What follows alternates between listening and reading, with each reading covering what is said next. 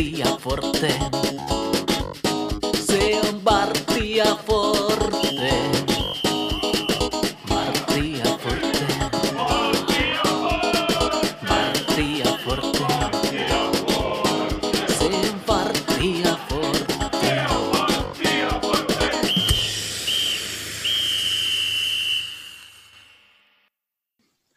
Se on Varttia Forte. Tultiin meidän uuden Uljan tunnuskappaleen siivittämänä ohjelmaan. Mustavalkoinen kulttimuusikko Saukka on tehnyt, tehnyt meille upean, upean kappaleen ja siitä kiitokset vaan Saukalle. Erittäin hieno biisi ja tota, varmasti, varmasti tarjotaan sitten Saukalle joku limpparit vaikka, vaikka kesällä, kesällä sit, kun toivottavasti päästään matseihin jossain vaiheessa taas. Mun kanssani täällä on totutusti tänään hiihtolomaileva HJK-kriitikko Kalle Tamminen. Hei Kalle. Morjesta, morjesta. Mukava olla mukana taas. Aktiivisimmat seuraajat jo ehkä tuolta sosiaalisen median maailmasta huomasikin, ketä meillä on tänään vieraana. Todellinen jalkapallomaailman moniosaaja, kirjoittaja, valmentaja, pelaaja, moderni jalkapallon Leonardo da Vinci, renesanssimies Jesse Saarinen. Tervetuloa vieraaksi lähetykseen. Kiitos, kiitos paljon ylisanoista. Kunnia olla täällä. Hei Jesse, sä oot muutaman vuoden harhapolun jälkeen palannut takaisin Turkuun ja haluaisin nopeasti kertoa, että mitä sun elämääsi nämä niin jalkapallollisuus mielestä tällä hetkellä kuuluu. Oikein hyvää kuuluu, kiitos. Mä oon tosiaan, tosiaan tota Espoon palloseurassa vietettyjen kolmen vuoden jälkeen, niin, niin, niin pidin viime vuodesta sapaattivuotta ja nyt on sitten vaihtanut takaisin tähän alkuperäiseen palloseuraan ja, ja aloittanut täällä valmentaa. Vieläkö pelaaja Sellaista- jatkuu, sellaista kuuluu. haudattu? Pelaajaura. Niin. No mä oon tämmöisellä nyt 50 vuotta täyttäneen Jari Litmasen osoittamalla tiellä.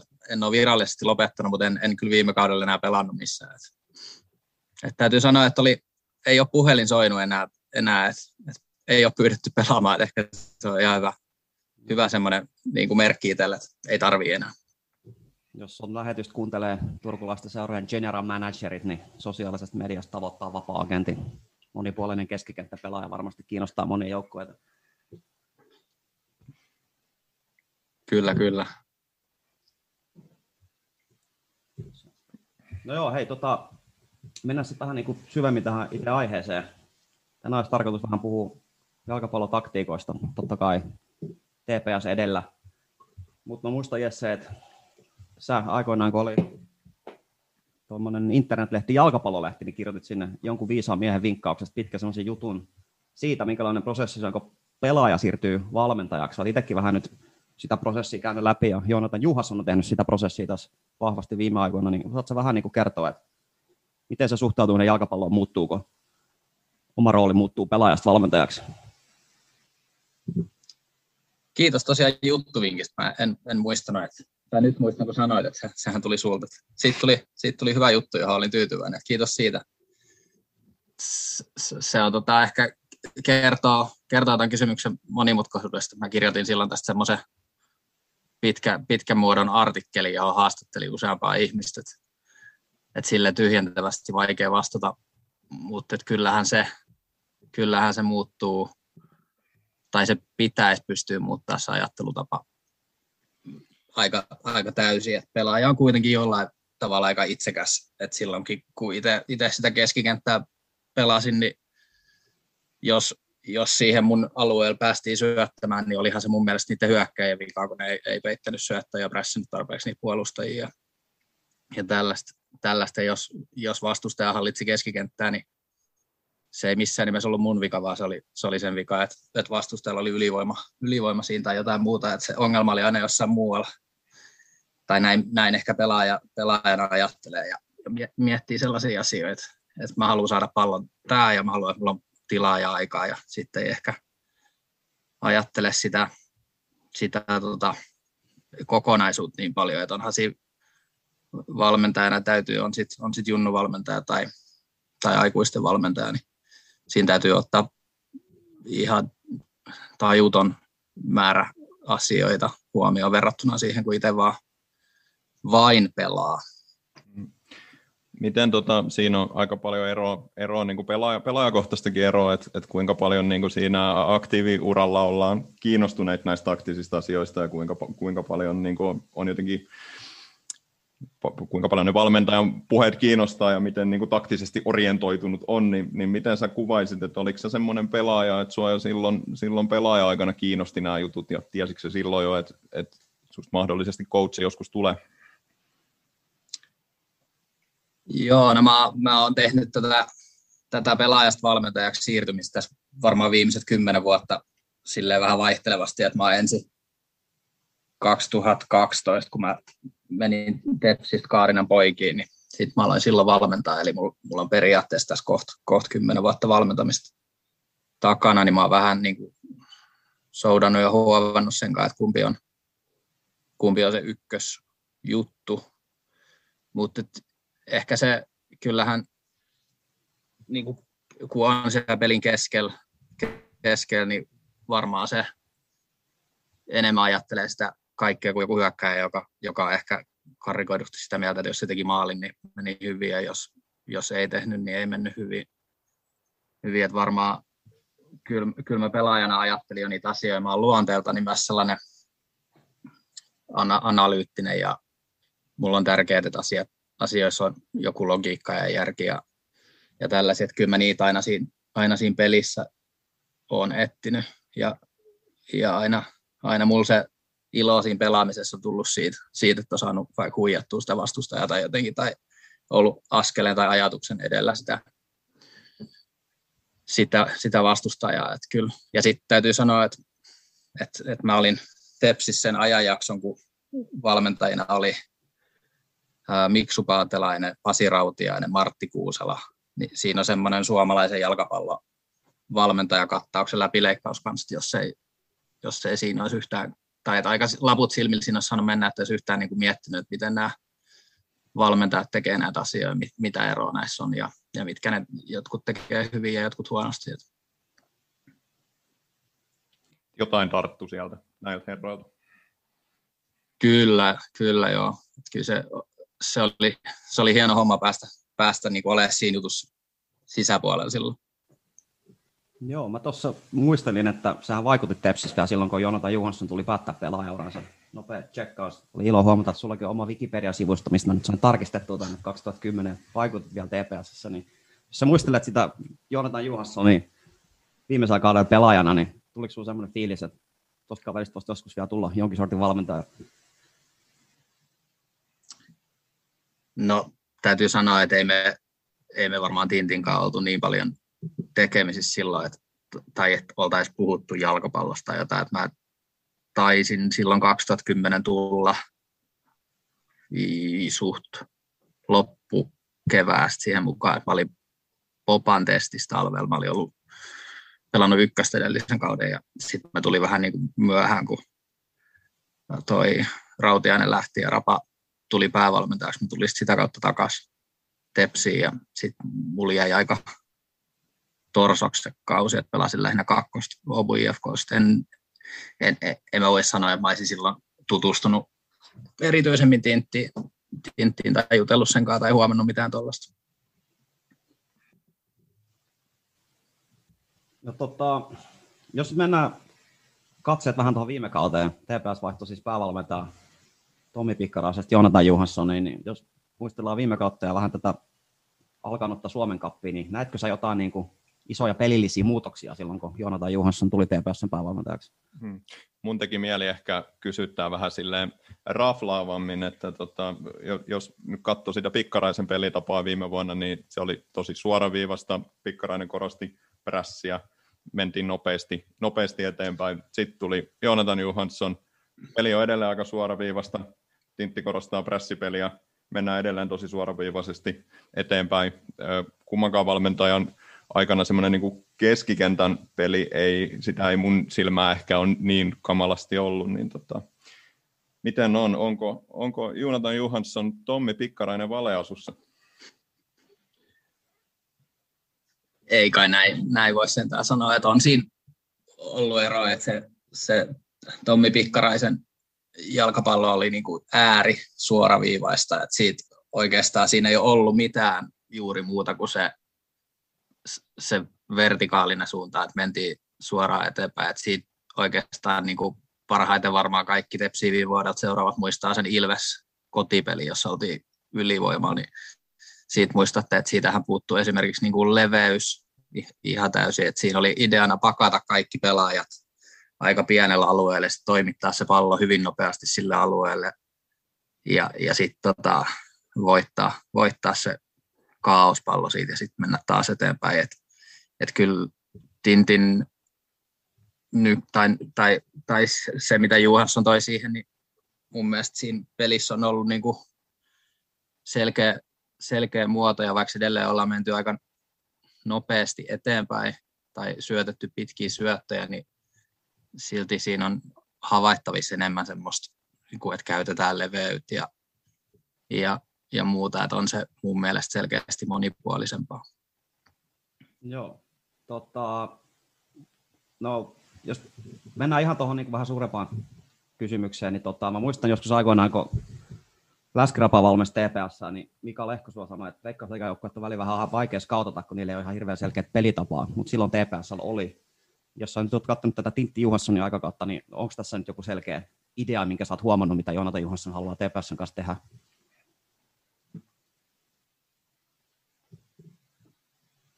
No, täytyy, täytyy muistaa, että nyt ollaan tai täytyy muistaa se, että, että Juhansson tuli vaikeaseen tilanteeseen viime kaudella ja, ja oli, oli toisen henkilön kokoama joukkue ja oli, oli niin kuin kiire saada pisteitä.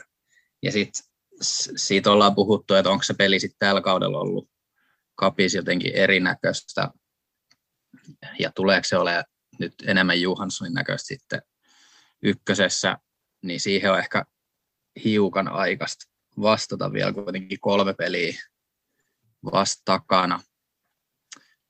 Mutta on siinä, on siinä tunnistettavia, tunnistettavia elementtejä. Kyllä se, se eteenpäin pyrkiminen, mitä Tintti painottaa, ja se, että nopeasti edettäisiin siinä kentän pystysuunnassa koko pakettina, niin, niin, niin se on semmoinen tunnistettava elementti. Aika, aika aktiivisia ollaan, tai se koko paketti on aika ylhäällä, että puolustaminen aloitetaan jo niin kuin vastustaja, 20 metrin päässä vastustajan maalista. Että se on ollut, ollut niin kuin selkeä ja sitten mun mielestä nämä pelaajahankinnat tietyllä tavalla myös sopii tähän kuvaan, varsinkin nämä pelaajat, jotka on tullut ulkopuolelta tietenkin, niin, niin mun mielestä ovat niin kuin tähän pelitapaan sopivia, tai ne on kaikki niin kuin osia samasta, samasta palapelistä.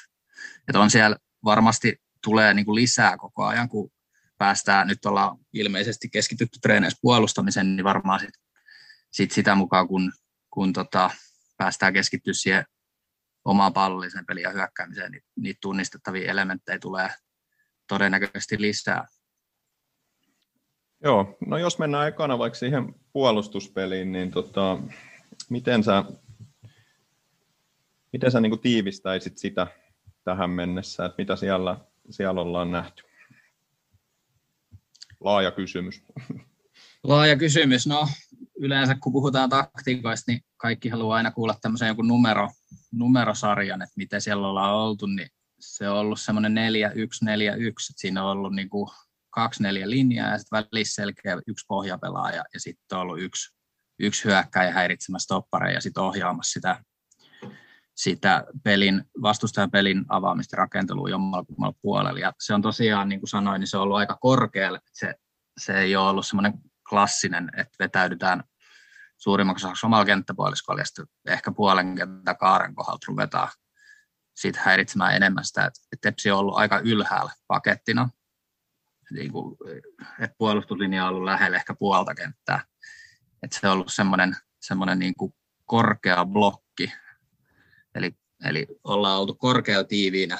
Ei olla varsinaisesti ehkä pyritty riistää sitä vielä hirveästi se ylhäällä, mutta ollaan, ollaan ryhmitytty siihen vastustaja 20 ja siitä, siitä koitettu estää, että siitä ei tulla pelaamalla ohi ja sitten ollaan koitettu pakottaa vastustaja semmoisiin pidempiin syöttöihin ja sitten siellä on nämä nämä, mi, mihin vähän viittasin, että siellä on, siellä on tota, fyysisesti erittäin hyviä pelaajia, ulottuvia pelaajia, pitkiä pelaajia, ilmas hyviä pelaajia, mitkä sitten pitäisi, tai joiden pitäisi nämä, nämä pitkät pallot sitten klaarata Tepsillä aika, aika helposti.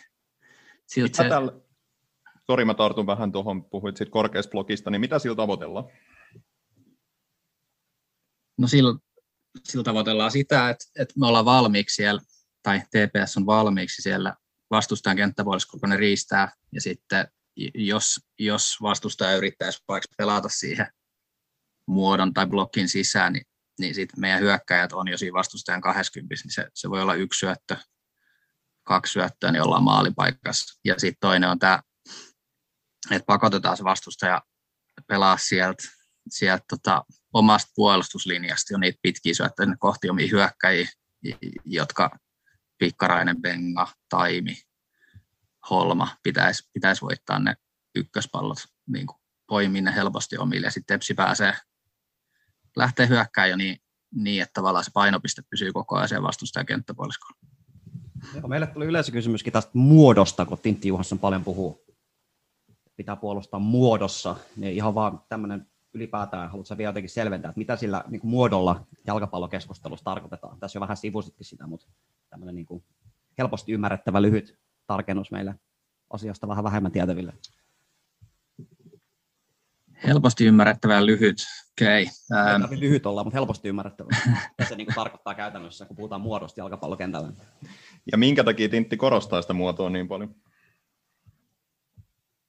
No se, mä uskon, että, että sitä korostetaan sen takia, että se Tepsin pelitapa, kun liikutaan pystysuuntaan, pystysuuntaan kenttää aika nopeasti, niin jos, jos siellä jää, se, se tuottaa, jos se vastustaja avaa niitä pitkiä palloja tai jos itse pelataan palloa nopeasti eteenpäin, niin se tuottaa jonkun verran niitä jo pikkaraisen aikakaudelta tuttuja kakkospalloja ja, ja muita irtopalloja, niin silloin niihin täytyy liikkua se, se tuki nopeasti alle. Eli jos, jos puolustuslinjasta pelataan pidempi syöttö, niin sen keskikenttälinjan täytyy nopeasti liikkua sinne alle.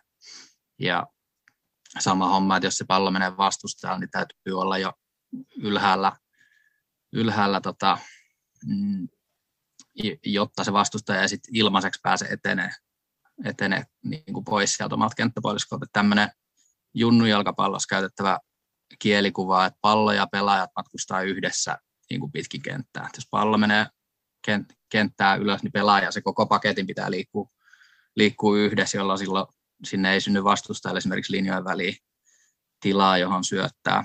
Ja, ja sitten ehkä siitä muodossa puolustamisesta, jos ollaan siellä korkealla, niin jos, olla, jos, jos olet vaikka, sanotaan, että saat sen keskikenttälinjan toinen niistä keskimmäisistä, niin sun täytyy puolustaa siinä muodossa, siinä neljälinjassa sitä sun omaa alueet ja peittää ne syöttösuunnat siitä sun kohdalta taaksepäin. Jos sä lähdet siitä jahtaamaan palloa tai sinkoilee laitaa, niin silloin se tavallaan se muoto hajoaa ja meidän tai tepsin tai minkä tahansa joukkojen niin läpi ja väleistä pystytään pelaamaan. Se on se on se, mitä on, on tavallaan hoettu aika pitkään, että ei saa pelata muodon, ei saa päästä pelaamaan muodon sisään ja sitten taas kun hyökätään, niin, niin, niin pitäisi päästä pelaamaan muodon sisään. Et se muoto on vähän niin kuin semmoinen kilpi, jonka pitäisi ohjata se vastustaja semmoisilla alueilla, mihin me halutaan, että se menee, ja ne on usein, usein sitten ulkopuolella jotain laitoja tai, laitoja tai, tai sitten niin, kuin,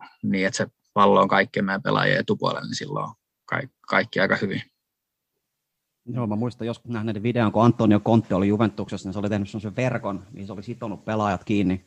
Pelaajille ei te, teoriassa ollut mahdollisuus päästä kovin kauas toisistaan, ja siis sitten juostiin ilman mitään palloa harjoiteltiin sitä tota, liikkumista, niin se on varmaan just sitä muotoa, että se pitäisi olla riittävän tiivis ja Kyllä, sen pitää, sen pitää olla sen, sen yksittäisen, jos nyt puhutaan vaikka tästä Tepsin, Tepsin tapauksesta neljän linja, niin sen neljän linjan pitää olla leveyssuuntaa tiivis, että siitä välistä ei syötetä ja sitten niiden linjojen väliset erot pitää olla aika, että vaikka sen neljän puolustus ja neljän keskikenttälinjan väli ei saa olla kovin montaa metriä riippuen vähän miten puolustetaan, mutta mut niin, että siellä ei ole semmoisilla kymppipaikan pelaajilla tai semmoisilla sisäänleikkaavilla laitureilla, niin ei ole sitä pelitilaa siellä, siellä muodon sisällä. Et se, se, on, se on tärkeä juttu.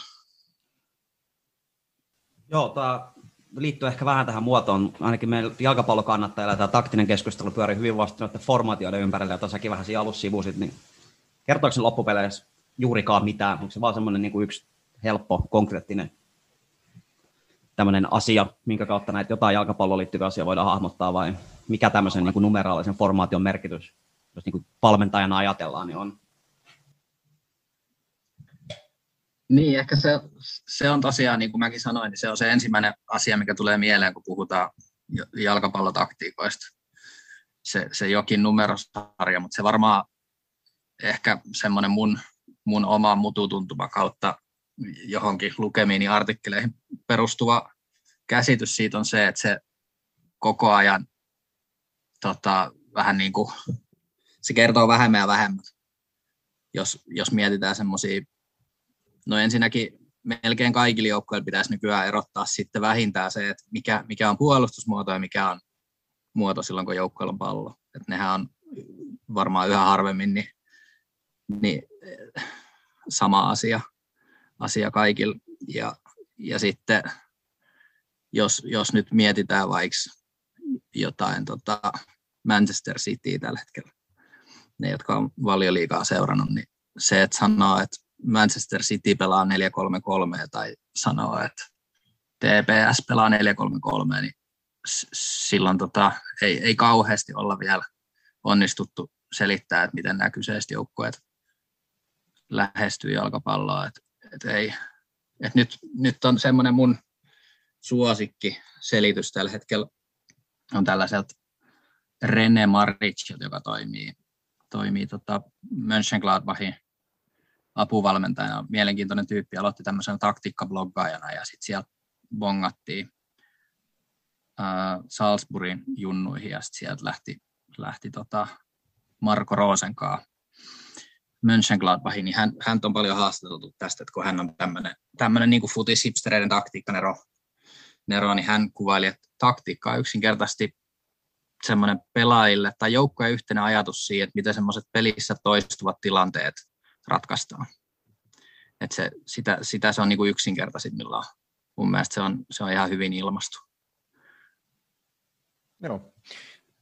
Mä kuitenkin nyt edelleen jankutan vähän näistä, näistä numeroista, koska mä oon tämmöinen jalkapallokannattaja, joka näistä numeroista tykkää. Tintti on, on sanonut, että, että tota, varmaan tullaan kokeilemaan sitä kolmen, kolmen topparin linjaa myös, myös jossain vaiheessa, sen, sen tota, perinteisen kahden sijaan. Ja silloin kun Tintti tuli, tuli Tepsiin, niin sitähän muutaman matsi ajan kokeiltiin. Niin mitä tota, voisiko silleen niin kuin jotenkin koittaa yksinkertaistaa sitä, että mitä hyötyjä siitä, siitä voisi olla nyt tässä Tepsin tapauksessa, että sinne laitettaisiin kolme toppari sen kahden? Sellainen ilmiselvä ajatus, ajatus, mikä tulee, että varmaan jokaisen joukkojen kannattaa pyrkiä asettelemaan ne pelaajat sinne kentälle sellaisiin rooleihin niin, että saa, saa ne joukkojen parhaat pelaajat kentälle. Ja tällä hetkellä, tällä hetkellä nyt, nyt ehkä tilanne vähän valehtelee, kun on tehty vasta ilmeisesti näitä puolustuspäähankintoja, mutta tällä hetkellä mun mielestä esimerkiksi, jos, jos pitäisi tälleen hölmösti listata Tepsin 11 parasta pelaajaa ilman, että mainitaan pelipaikkoja mitenkään, niin on aika perusteltavissa, että siellä olisi, olisi tota, ää, Samba Benga, Rasmus Holma, Juhani Pikkarainen, kaikki. Et silloinhan, jos meillä on kolme, kolme sarjaan, sarjaan niin kuin hyvätasosta pelaajaa, niin kannattaa ainakin harkita jollain tavalla, että, että saadaanko ne kaikki kentälle samaan aikaan. Ettei kannata sitten vaikka peluttaa yhtä heikkoa keskikenttäpelaajaa ja pitää yhtä hyvää toppariin, toppariin penkillä sen takia, että tämä oli ihan täysin, täysin mutta sitten hatusta vedetty esimerkki eikä liittynyt kyseiseen jalkapallojoukkueeseen mitenkään.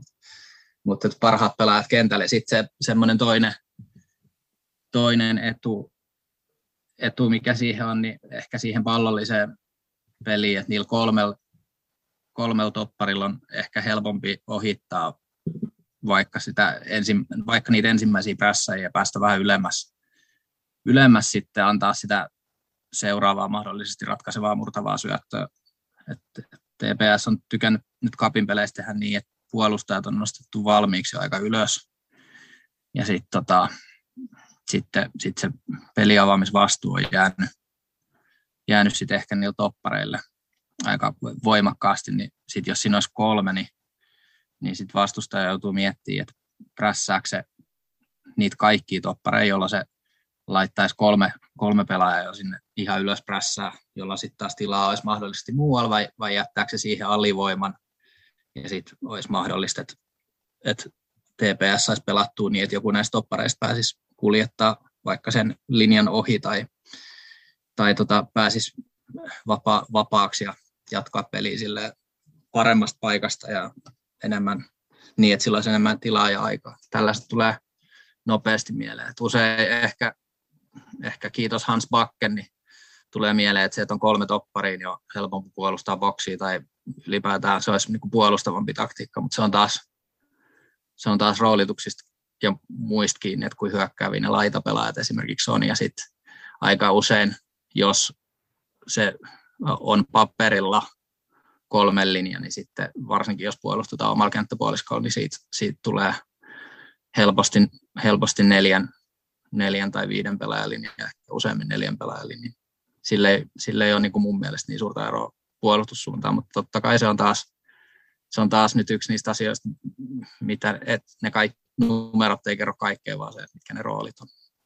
Siinähän on, tota, tai mun, mun nähdäkseni toi Atte Sihvonen on pudonnut siihen aika paljon niin toppareiden, ihan siihen, tai ainakin tuossa viimeisessä pelissä tippui siihen ihan, ihan tota, toppareiden eteen ja avasi siitä aika paljon, paljon peliä, että et se on sitten jo varmaan vähän samanlainen asia kuin, että olisi se kolmen, kolmen topparilinja, vai?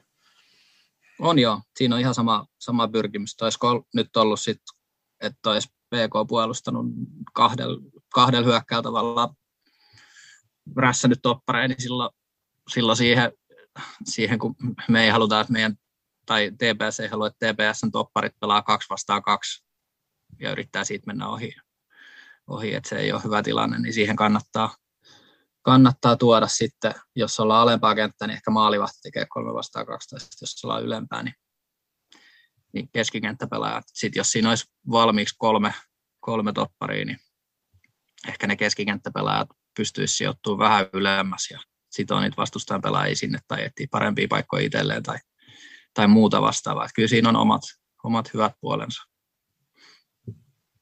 No, varmaan ehkä just tämän surullisen kuuluisen Hans Bakke aikakauden aikaa, kun Suomi pelasi kolme topparilla, niin aina sitä välillä koitettiin selittää sille, että suomalaiset nuoret ovat tottunut pelaamaan tämmöisillä erilaisilla formaatioilla, että se on hyvin vahvasti semmoista neljän puolustajan tota, pelitapaa pienestä pitää, niin pitääkö se paikkansa? Onko, tota, onko se pelaajalle, niin kuin, muuttaako se oikeasti yhtään mitään, onko se kaksi topparia vai kolme topparia? Onko meillä niin semmoisia nuoria pelaajia, jotka on tottunut pelaa tämmöisillä erilaisilla numeraalisilla formaatioilla, ja onko se yhtään mitään? Onko tämä vain helppo narratiivi, mitä koitettiin tuoda ilmi?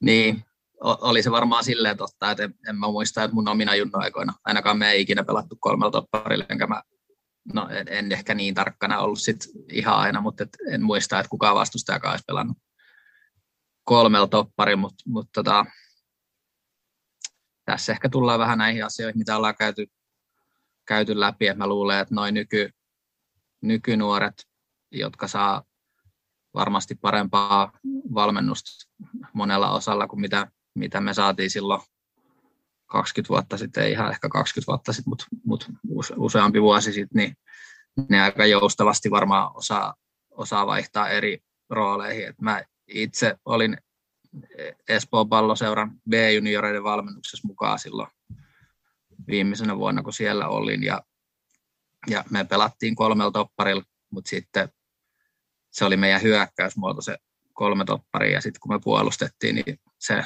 yksi, yksi toppari siirtyi vaan niin kuin puolustamaan oikean pakin paikalta. Me tehtiin se silleen ja silleen mä oon ymmärtänyt, että se aika, aika moni toteuttaa sen niin.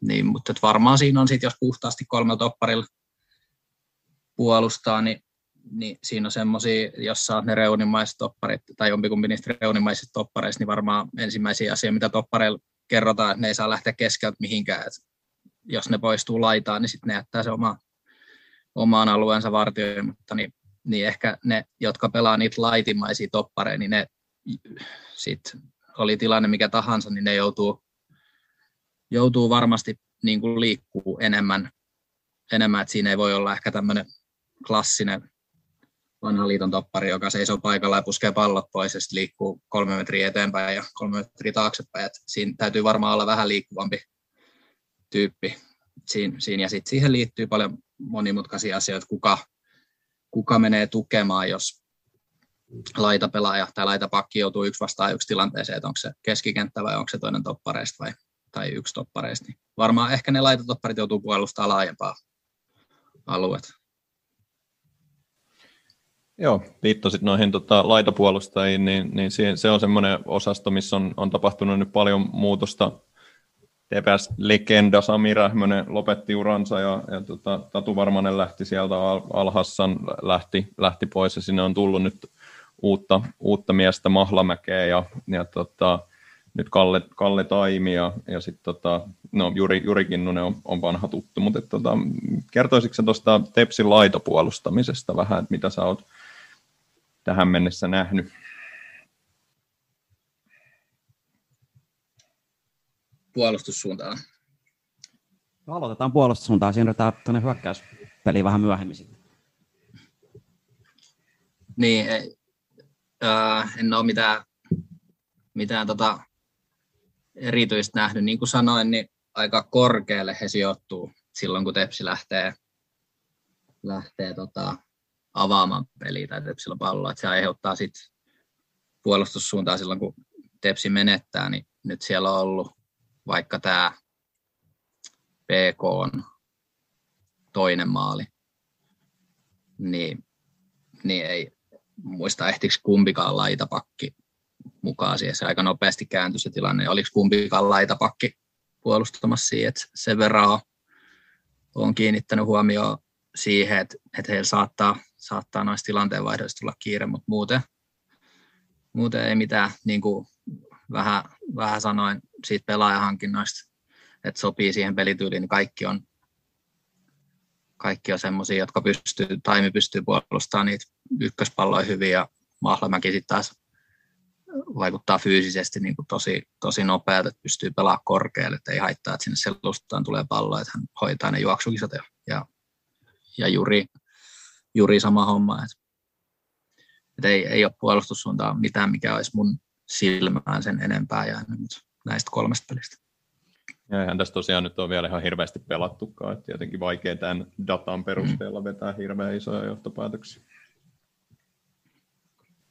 Joo, tai ylipäätään mun mielestä niin semmoinen mielikuva mulla on jäänyt Jonathan Johanssonin aikakaudella, jos otetaan se viime liikakauden loppu, ja tämä Suomen Cup nyt TPS on puolustanut pääsääntöisesti ihan hyvin. Onko tämä onko samaa mieltä siitä, että meillä on ollut ihan hyvä organisoitu puolustusmalli, joka on toiminut jopa siellä liikatasolla ykköstäkin kovempi vastustajia vastaan? Joo, kyllä. Et kyllä se kolme peliä takaa ja niistä päästetyistä maaleista, niin oliko kaksi kaksi oli vapaapotkuista tai erikoistilanteista. Sitten oli tämä yksi, yksi PK-maali, mikä, mikä oli sitten taas yksittäinen huonosti hoidettu kaksi vastaan kaksi tilanne.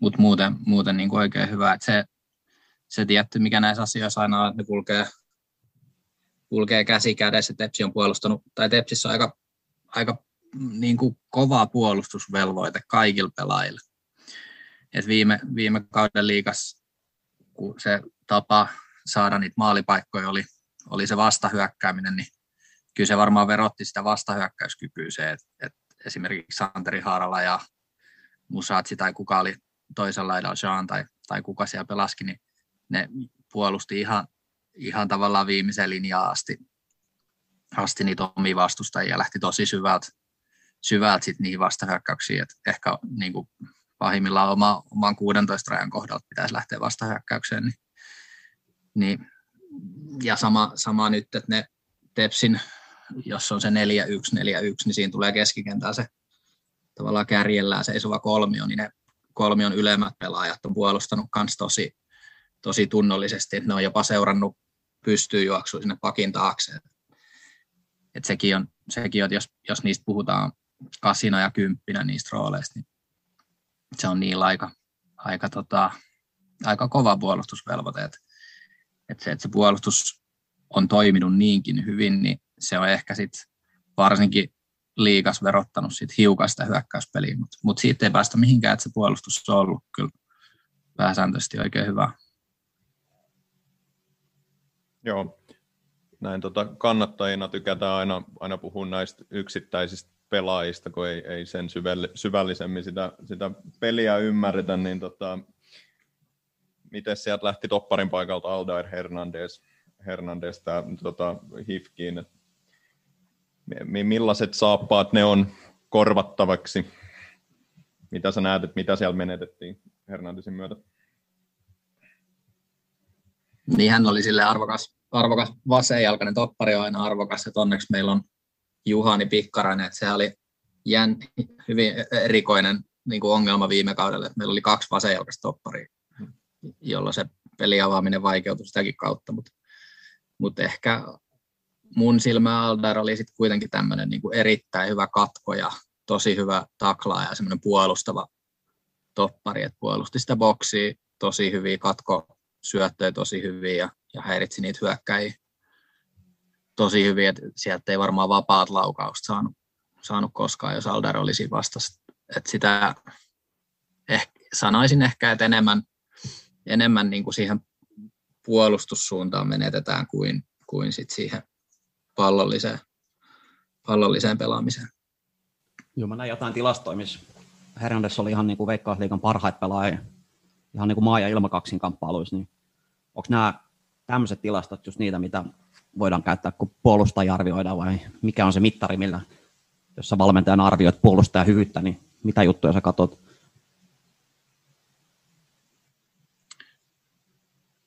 Niin, se, se varmaan riippuu siitä, että mikä on sun joukkueen tavallaan tapa puolustaa ja mitä sä toivot. Säkin, Kalle, varmaan tiedät tuommoisena italialaisen jalkapalloystävänä, että et tota, silloin kun jotkut on sitä mieltä, että silloin jos sä joudut taklaamaan, niin sä, sä oot jo tehnyt virheen jossain muualle.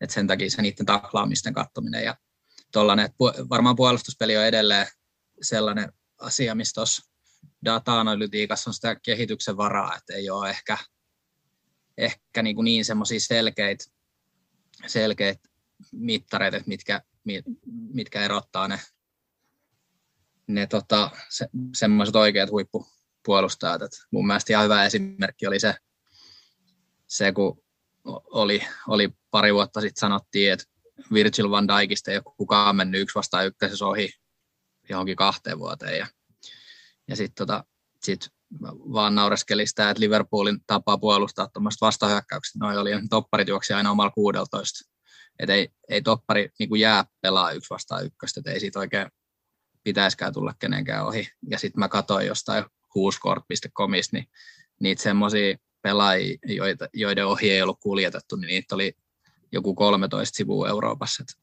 et, niin kuin, mutta et, kyllä var, mut varmasti tuommoiset niin joku ää, ilma kaksinkamppailujen voittoprosentti niin varmasti kertoo, kertoo niin kuin jo jotain ja, ja tuollaiset, miksei se, miksei se maassakin, tämmöiset katkot ja purut myös kertoo, kertoo, kertoo jotain. Mutta se on, pitää, pitää, valita ne, pitää valita ne mittarit tarkkaan, mitä katsoo. No mä voin nopeasti ottaa tähän vielä tota, sivutettu maalivahtiosaston toistaiseksi aika lyhyesti. Meillä on vähän kaksi ehkä erityistä maalivahtia Santeri Aaltonen on pelannut paljon kapissa. Hän on tunnetusti erittäin hyvä pelaamaan jalalla, mutta taas Jere Kopposen vahvuudet ehkä jossain muualla. Niin minkälainen rooli tuolla maalivahdin pallollisella pelaamisella nykyään on? Siihen tuli hirveä trendi silloin joskus kymmenen vuotta sitten, kun Manuel Neuer alkoi pelaamaan vähän niin kuin liberona, mutta se taitaa olla aika paljon yleistynyt nykyään, että maalivahti osallistuu peliin paljon muutakin kuin vain torjumalla. Kyllä joo, se on ihan olennainen osa osaa semmoista toimivaa pallollista peliä, että sen pitää käytännössä olla yksi ylimääräinen kenttäpelaaja, tai siltä maalivahdilta odotetaan samoja asioita kuin, että siellä olisi yksi ylimääräinen kenttäpelaaja.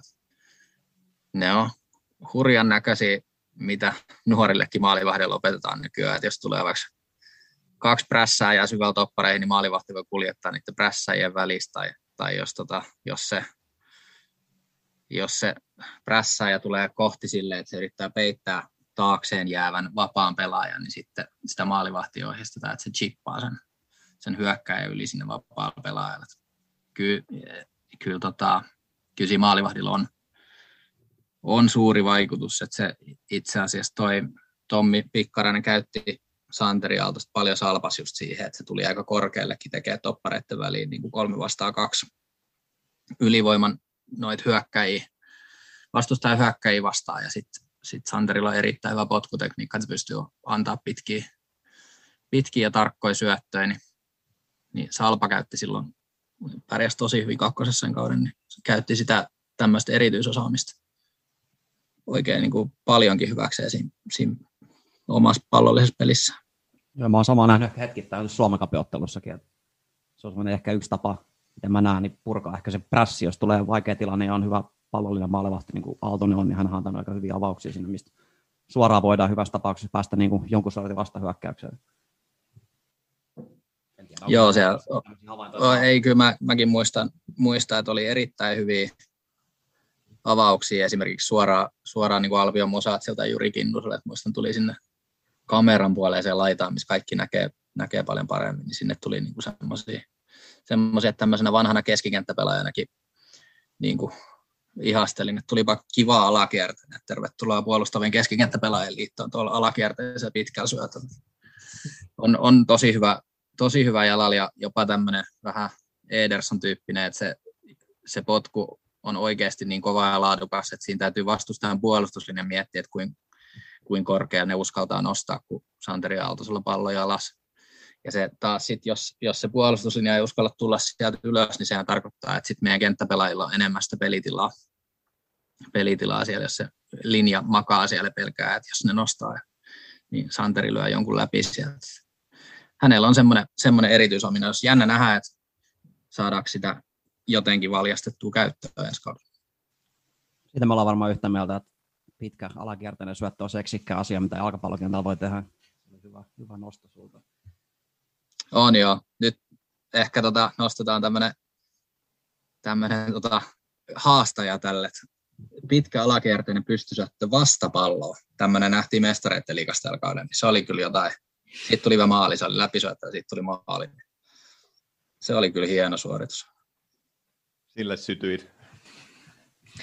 Tota, Tintti korostaa, korostaa paljon tota, erikoistilanne pelaamista. Miltä se erikoistilanne pelaaminen on alaspäin puolustussuuntaan näyttänyt? Mm, niin, kaksi, kaksi maalia suoraan vapareista. Niistä ei oikein voi sanoa, sanoa niin kuin mitään siitä erikoistilanteiden puolustamisesta ehkä siihen erikoistilanne pelaamiseen, kun se erikoistilanteesta tulee, onko se nyt melkein 30 prosenttia maaleista nykyään, niin, niin ei niitä kannata antaa niitä erikoistilanteita. Vähän ehkä niin kuin naivit rikkeet molemmista tai semmoiset rikkeet, mitä ei ole pakko, pakko tehdä. Et se on semmoinen yksi asia, mihin kannattaa keskittyä, että ei rikos siellä omalla kolmanneksella eikä anna niitä hölmöjä erikoistilanteita, mutta se, se, että se joukko on noin, noin iso kokonen, niin niin se antaa jo, jo paljon vaihtoehtoja. Nyt täytyy sanoa, että mä en ole edes, en ole edes kiinnittänyt huomioon, että miten Tepsi puolustaa, että onko se miesvartiointi vai alue vai tämmöinen hybridimalli näistä kahdesta. En, en, ole, en ole kiinnittänyt asiaan niin paljon huomioon. Sä mainitsit 30 prosenttia malleista tulee erikoistilanteessa. Onko se sitten joku vanha viisaus, että kulmapotku on huono mallinteko paikka? Onko se tota erikoistilanteiden merkitys siis modernissa jalkapallossa kasvanut tässä viime vuosina ihan niin kuin yleisesti? On, on ehdottomasti. Ja, ja sitten kun näissä erikoistilanteiden tilastoinnissa on se ongelma, että niistä ei taida olla ihan tarkkaa niin kuin käsitystä siitä, että milloin joku kulmapotku vaikka loppuu, että onko se se kulmapotku ja sitten seuraava kosketus siihen. Jos siitä ei tule maali, niin kulmapotkusta ei tule maali vai, vai miten se menee.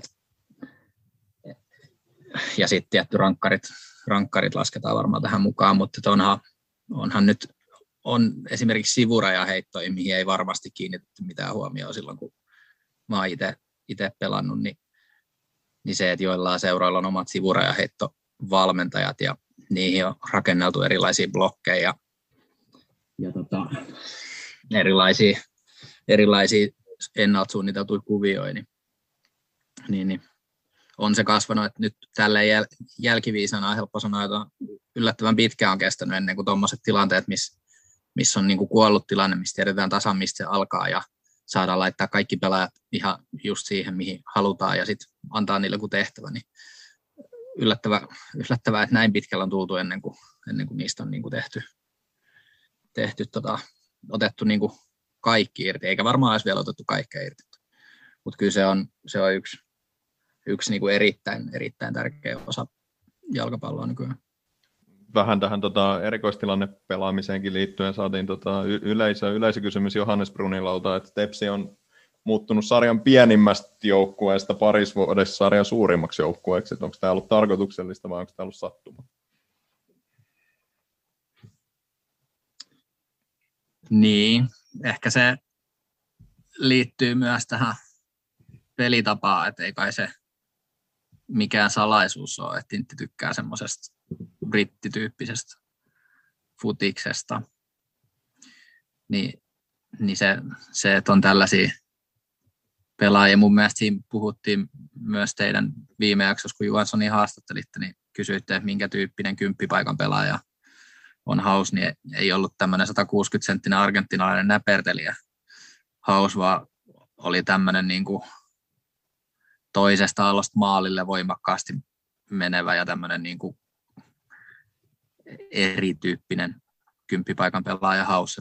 Varmaan se, ja myö, myös tämä hyökkäjä, niin okei, okay, sen piti tehdä kaikkea, mitä Lewandowskikin tekee, mutta varmaan, varmaan sen, sen pitää olla vahva ja sen pitää pystyä voittamaan niitä kauempaakin lähteneen palloja ja pitää sitä palloa siellä ylhäällä. En olisi yhtään yllättynyt, jos nämä kaksi vielä tekemättä olevaa hankintaa, niin olisi myös niin kuin isokokoisen puoleisia. Et silleen täytyy varmaan vastata kysymykseen sitten, että ei se, ei se varmaan sattumaa ole, vaan tarkoituksenmukaista olettaisin. Ja tästä oli urheilulehdessä pari viikkoa sitten pitkä juttu siitä, että ihan tämä yleispätevä trendi, että kaikkien näiden huippusarjojen jalkapalloilla on keskimäärin paljon pidempi kuin ennen. Paljon paljon on noussut, onko se puolitoista senttiä kymmenes vuodessa. Ilmeisesti tämä koon merkitys on kuitenkin jonkinnäköinen trendi, mikä nyt on tota, ihan jalkapallossa ylipäätään viime vuosina huomattu. En tiedä, mitä se sitten tota, miten kentälle tuo se, että pelaajat on keskimäärin vähän koukkaankin ennen.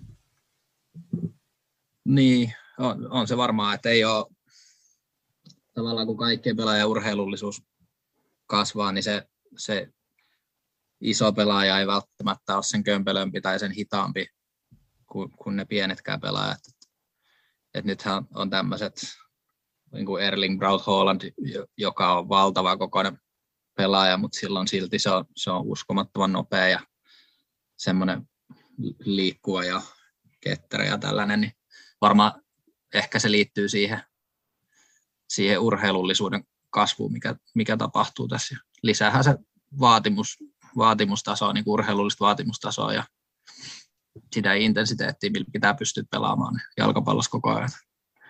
Nyt tässä kun puhuu, niin älkää soitelko mulla enää, että mä voi enää pelata tuolla huippurheilijoiden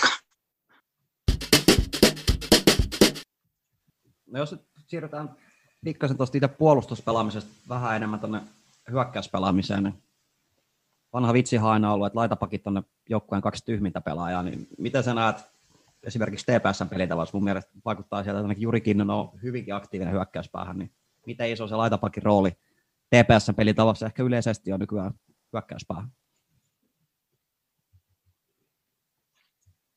On se, on se valtava, että nämä Tepsi hyökkäjät on saanut jonkun verran ajautua sisälle, tai siis nämä laita, laitahyökkäjät myös on saanut jonkun verran ajautua sisälle, ja sitten sit se on jäänyt osittain sen laitapakin vastuulla pitää sitä leveyttä monesti.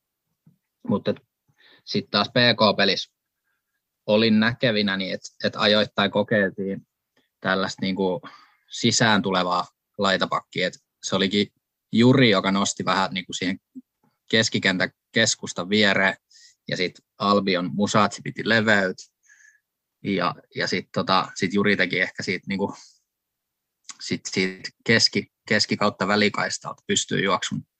Ja sitten siinä on, siinä on semmoinen semmoinenkin etu, että jos se vastustajan laituri seuraa sitä tässä tapauksessa juri, juri sinne keskialueelle, niin sitten se suora syöttö vaikka topparilta laitalinkille, eli Musatsilla olisi, olisi avoinna, ja sitten sit meillä olisi ehkä, ehkä mahdollisuus saada vaikka Musatsi kuljettaa yksi vastaan yksi tilanne vastustajaa vastaan, mikä olisi, olisi semmoinen yhdellä syötöllä, yhdellä syötöllä aika pitkälle päästä, jos me saadaan laita hyökkää yksi vastaan yksi tilanteeseen suoraan syötöllä topparilta, niin että se tulee maata pitkin, niin se on jo aika hieno suoritus. Ja sitten sit siitä, siitä, se voi lähteä se korttitalosta kaatuu, että jos, jos se vastustaja laitapakki sit seuraa sen Albion Musatsin tässä, tässä tapauksessa sinne syvän leveyteen, niin sitten sit taas se laitapakin taakse jää tilaa, mihin on sitten erittäin hyvä juosta, että se on semmoinen hyvin yleinen tapa murtautua nykyään, että houkutellaan se pakki pois siitä linjasta vaikka leveyteen ja sitten, sitten tehdään keskikentältä juoksu sinne pakin ja laitapakin väliin. Et se, se, on kiinnostavaa, että mitä, mitä tota, minkälaiset roolit Juhansson keksii näille, näille laita puolustajille. Et se, että jos Juri pelaisi oikein jalkaisena sitä pakkiin, niin tämmöinen tavallaan sisäpelaava laitapakki voisi olla aika sopivakin rooli. Ja sitten taas pelaaks Kalle Taimi laitapakki, että onko Kalle Taimi sitten taas enemmän, enemmän semmoinen, niin että sitten laitapakki voisi tulla, tässä tapauksessa laitapakki voisi tulla sitten kolmanneksi toppariksi tekemään sen kolme vastaan kakkosen siihen, että et, et siellä on mun mielestä tosi, tai erilaisia pelaajatyyppejä ja paljon paljon tota vaihtoehtoja, että miten heitä roolittaa ja miten heitä käyttää hyökkäyspelistä. Mahlamäki on sitten taas ehkä tämmöinen stereotyyppisempi laitapelaaja, että hyvä, tosi hyvä, tosi hyvät niin kuin juoksu, nopeus ja kestävyysominaisuudet ja tällaista, että hänellä, hänellä voisi olla sitten semmoinen niin kuin perinteisempi laitapelaajan rooli. Et mielenkiintoista nähdä, nähdä. Mun, mielestä, mun mielestä juuri koitettiin siis sisällä nyt PK-pelistä ensimmäisen jakson aikaa. Et siihen on varmasti tulos jotain, jotain tähän pakkien pelaamiseen, niin lisää. Odotan innolla, innolla ja mielenkiinnolla. Mennäänkö pojat keskikenttäpeli?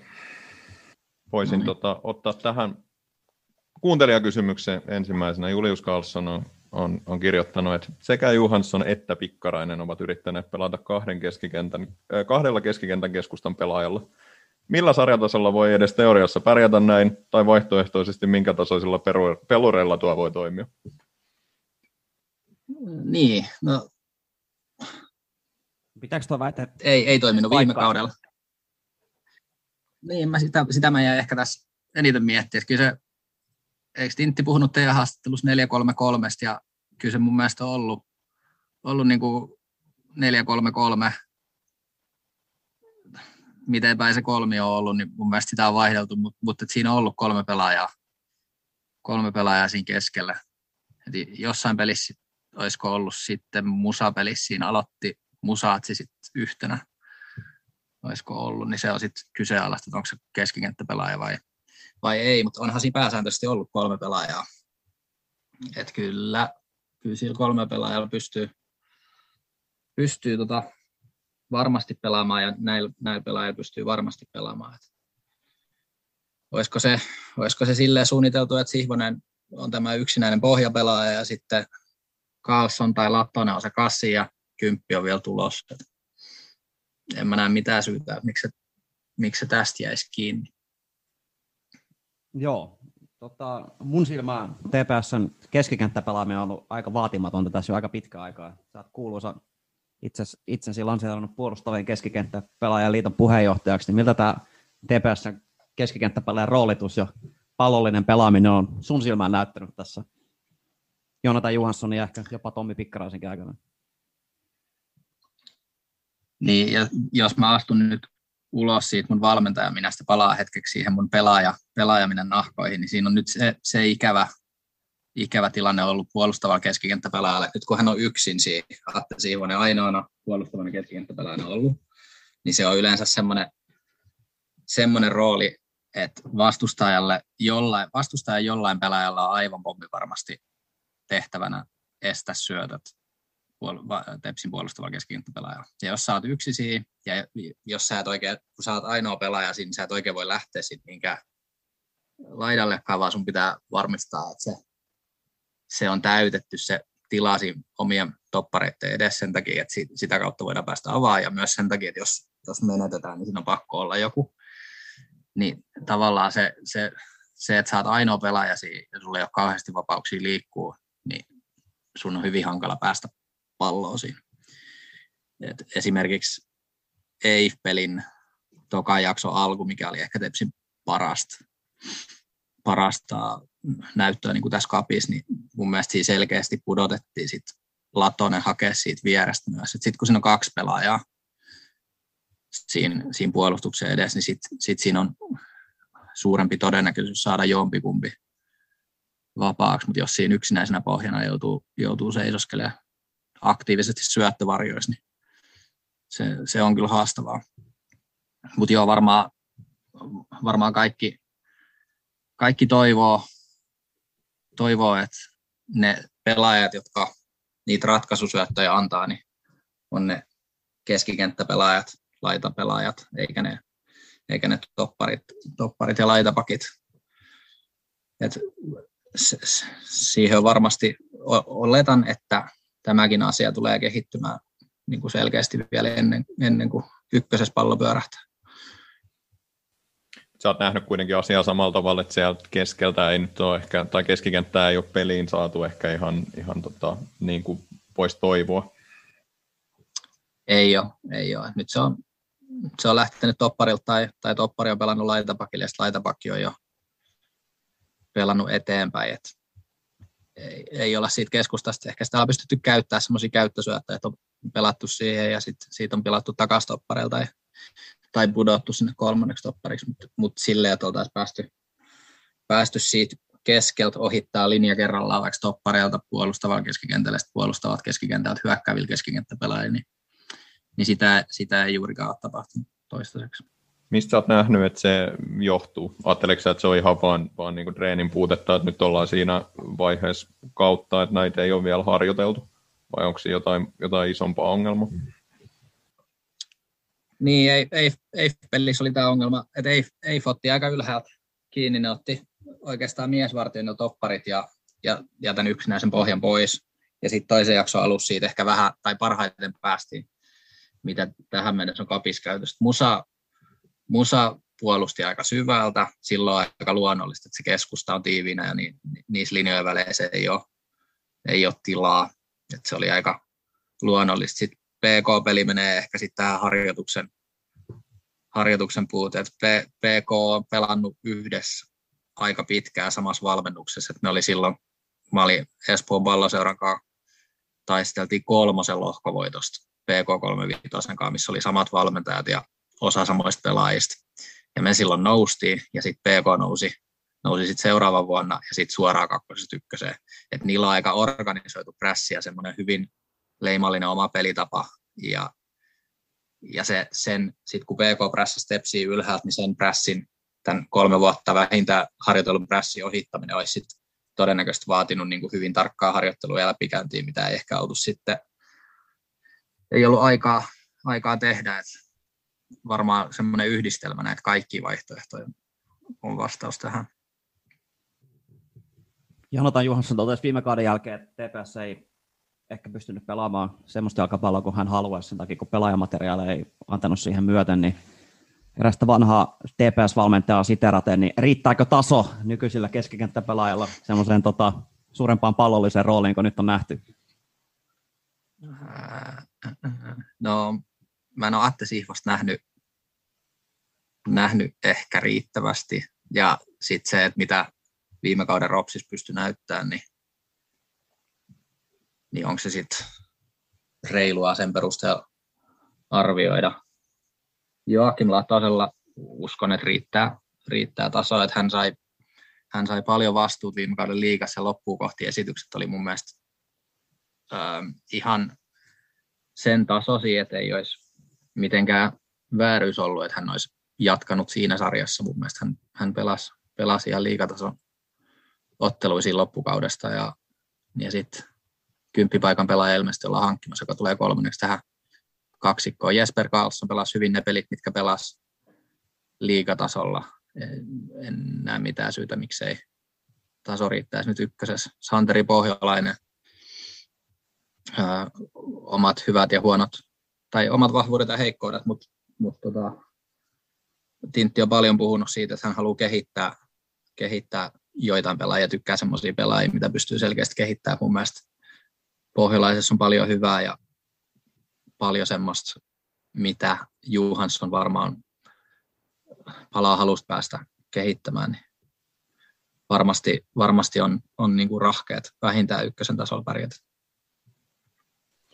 No pakko vielä kysyä, että miten tämä meidän alinpoika, ketä ei ole vielä, ei ole vielä saatu Suomeen, on Afrikassa edelleen, mutta että on, pitäisi olla, olla kuitenkin tulossa, niin tota, mites hän, hän häntä ei semmoisena minä niin kuin, taitavana pallollisena pelaajana tunneta, mutta niitä vahvuuksia kuitenkin on, niin, niin miten sä näet hänen merkityksen tuossa tossa, tota, Tepsin pelissä? Tai miten hän sopii yhteen Tintin ajatusten kanssa? No varmasti sopii, sopii pelasi paljon viime kaudella ja hänet haluttaisiin täällä pitää, niin se, se jo kertoo, että varmasti sopii. Että varmaan en ole ainoa, jonka mielestä on, on niin kuin tavallaan ristiriitainen pelaaja. Että toisaalta mahdollistaisi esimerkiksi sen, että, että jos hän, hän pelaisi vaikka siinä pohjalla, niin, niin sen, tai, tai ainakaan molempia niiden ylempien pelaajia ei pitäisi ehkä tehdä niin paljon sitä puolustustyötä, koska hän on tämmöinen moderni puolustava keskikenttäpelaaja tämmönen, tai tämmöinen niin kuin uuden pelaajatyypin, mitä on paljon liikas muutamia, Wilfred Didi ja Nkolo Kante ja tällaisia, jotka pystyy tekemään niin kuin vähintään puolentoista pelaajan puolustustyön. Pystyy puolustamaan niin iso alue, että se vapauttaa sit muita, ottaa sitä muiden taakkaa sit puolustamisesta pois. Mutta sitten se pallollinen peli, niin, niin se, että mun mielestä se, että, että jos, jos Moundi pelaa, niin se peli on sitten sen niin kuin Moundin näköistä. Et mä en tiedä, tiedä niin kuin paljon siihen pystyy sit, paljon hän pystyy, pystyy kehittämään ja, ja niin kuin paljon, paljon, paljon sit sitä, sitä peliä saa, saa oman näköiseksi valmentaja tässä tapauksessa.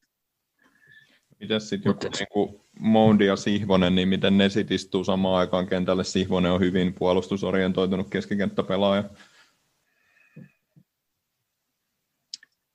Niin, varmaan Mondilla on, Mondilla on se juoksukyky ja, ja ihan, siis hänellä on myös, myös hyökkäyspääosaamista, että ehkä mä lähtisin sitten häntä siirtämään siihen kasipaikalla sitten niin kuin haastamaan Latosta ja, tai varmaan lähinnä Latosta, Latosta peliminuuteissa.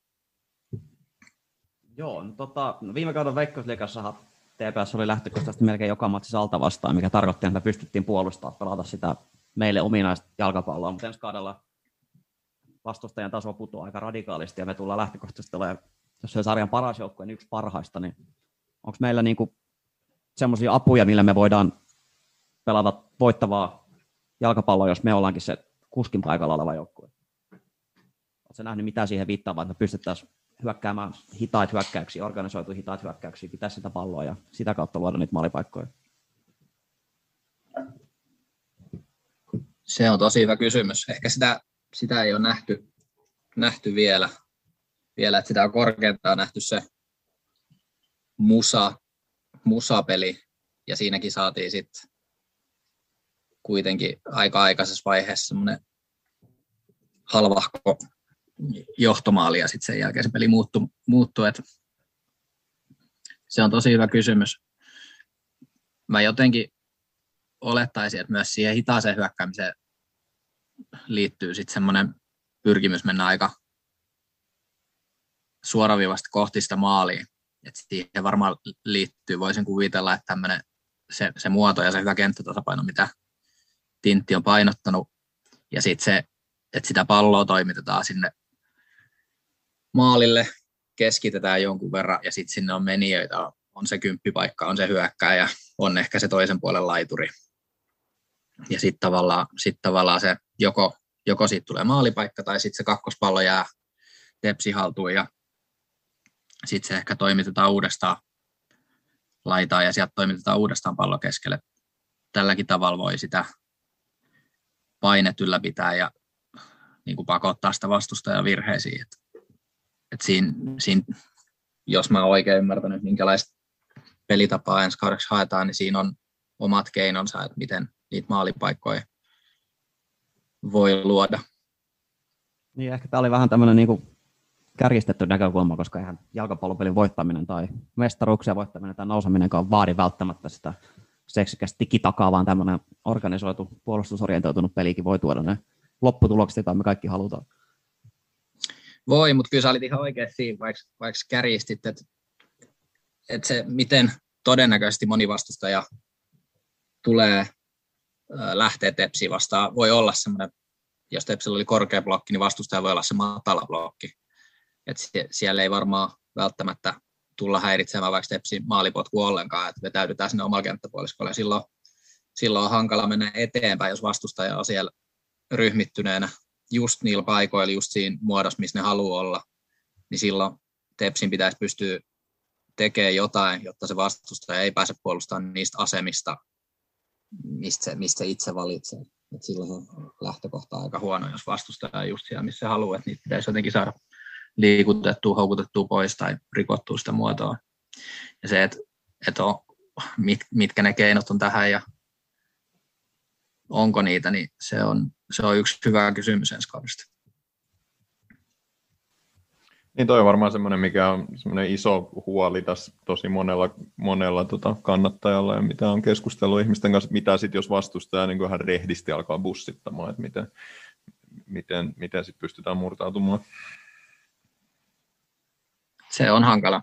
Se on tosi vaikea. Maalipaikan luominen on ehkä hankalin asia jalkapallossa saati sitten, että jos se vastustaja, vastustaja puolustaa vaikka sitä omaa boksia jollain, jollain 90 pelaajan. Niin se on, mutta siihen on esimerkiksi tämä, tämä laitapakkien roolitus ja laitureiden roolitus sit yhteistyössä niiden laitapakkien kanssa miten ne tekee ja mistä tulee niitä taustakertoja, niin voidaan rikkoa sitä vastustajan muotoa ja luoda semmoista epäjärjestystä sinne semmoisia tilanteita, että ne vastustajat, vaikka ne on siellä ja periaatteessa merkkaa, ne tiedä, kuka, kuka merkkaa ketään tai, tai mihin, mihin niiden kannattaa lähteä tai, tai muuta epätietoisuutta saadaan syntyä sinne, niin, niin kyllä mä uskon, että, että näitä keinoja nähdään tässä jo kevään aikaa ja sitten kyllä viimeistetään ykkösessä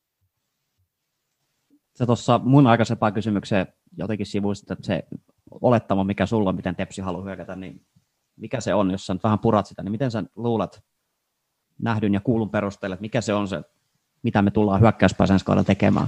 Ja, ja tähän niin kuin myös liittyen, liittyen tota, kuulijakysymys Jasse Koivuniemi kysyy, että onko joukkueen pelimallissa muita konsepteja etenemiseen käytössä kuin laitapuolustaja lähettämä kaaripallo samaa kaistaa pitkin?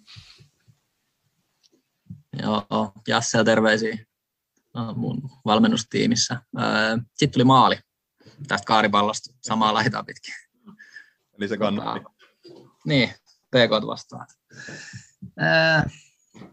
Niin, se, otas nyt, ää, minkä peli? Musapelin toinen maali oli mun mielestä, jos olen käsittänyt oikein, niin semmoinen esimerkki siitä, että mitä se mahdollisesti voisi olla. Eli oltiin saatu oltiin siellä korkeassa blogissa, saatiin siellä riisto ja oltiin, niin kuin, aloitettiin oma pallollinen vaihe sille, että koko oma joukko oli jo musan kenttäpuoliskolla. Ja sitten sit Mahlamäki lähetti tämmöisen erittäin hyvän pitkän syötön, kontrolloidun pitkän syötön. Oli, siinä se etäisyys oli sopiva ja se oli hyvältä alueelta, mistä syöttö lähti.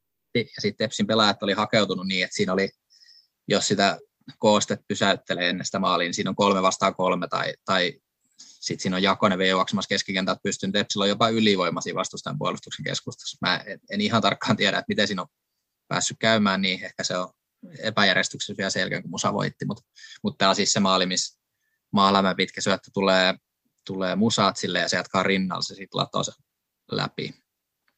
Niin se voisi olla yksi, yksi sellainen esimerkki, että miten, niitä maalipaikkoja voidaan luoda, että nämä kolme hyökkääjää oli aika lähellä toisiaan, teki aika hyvää yhteistyötä, tuli keskikentät pystyy juoksu. Oltiin kaikki siellä vastustajan kenttäpuoliskolla, toimitettiin palloa suoraviivasti aika hyvällä alueella ja sitten siinä tämmöinen kahden pelaajan erittäin hyvä yhteisymmärrys ja teknisesti näppärä suoritus rinnalla, rinnalla jatko siitä, sit siitä maali, niin se voisi olla yksi. Onko tuolla tota, suoraviivaisuudella vähän ehkä liiankin negatiivinen kaiku? Mäkin jotenkin automaattisesti yhdistän sen johonkin kaaukseen ja sekasotkuun, mutta eikö tämmöinen suoraviivainen jalkapallokin pysty olemaan tehokasta ja organisoituu itsessään? Ja, kyllä, totta kai. Totta kai pystyy. Että, ähm, niin nämäkin, nämäkin mihin, mihin joku Pep Guardiolan tai, tai kumppanien tähän positional playhin, niin mihin, mihin ne perustuu, niin siellä kun ensimmäinen paras mahdollinen syöttö on se, että maalivahti vetää jonkun yksin läpi. Eli kaikki se, kaikki se muu on sitten vaan sitä, että sä houkuttelet sitä vastustajaa pois sieltä, jotta sä saisit sen yksin läpi aikaiseksi.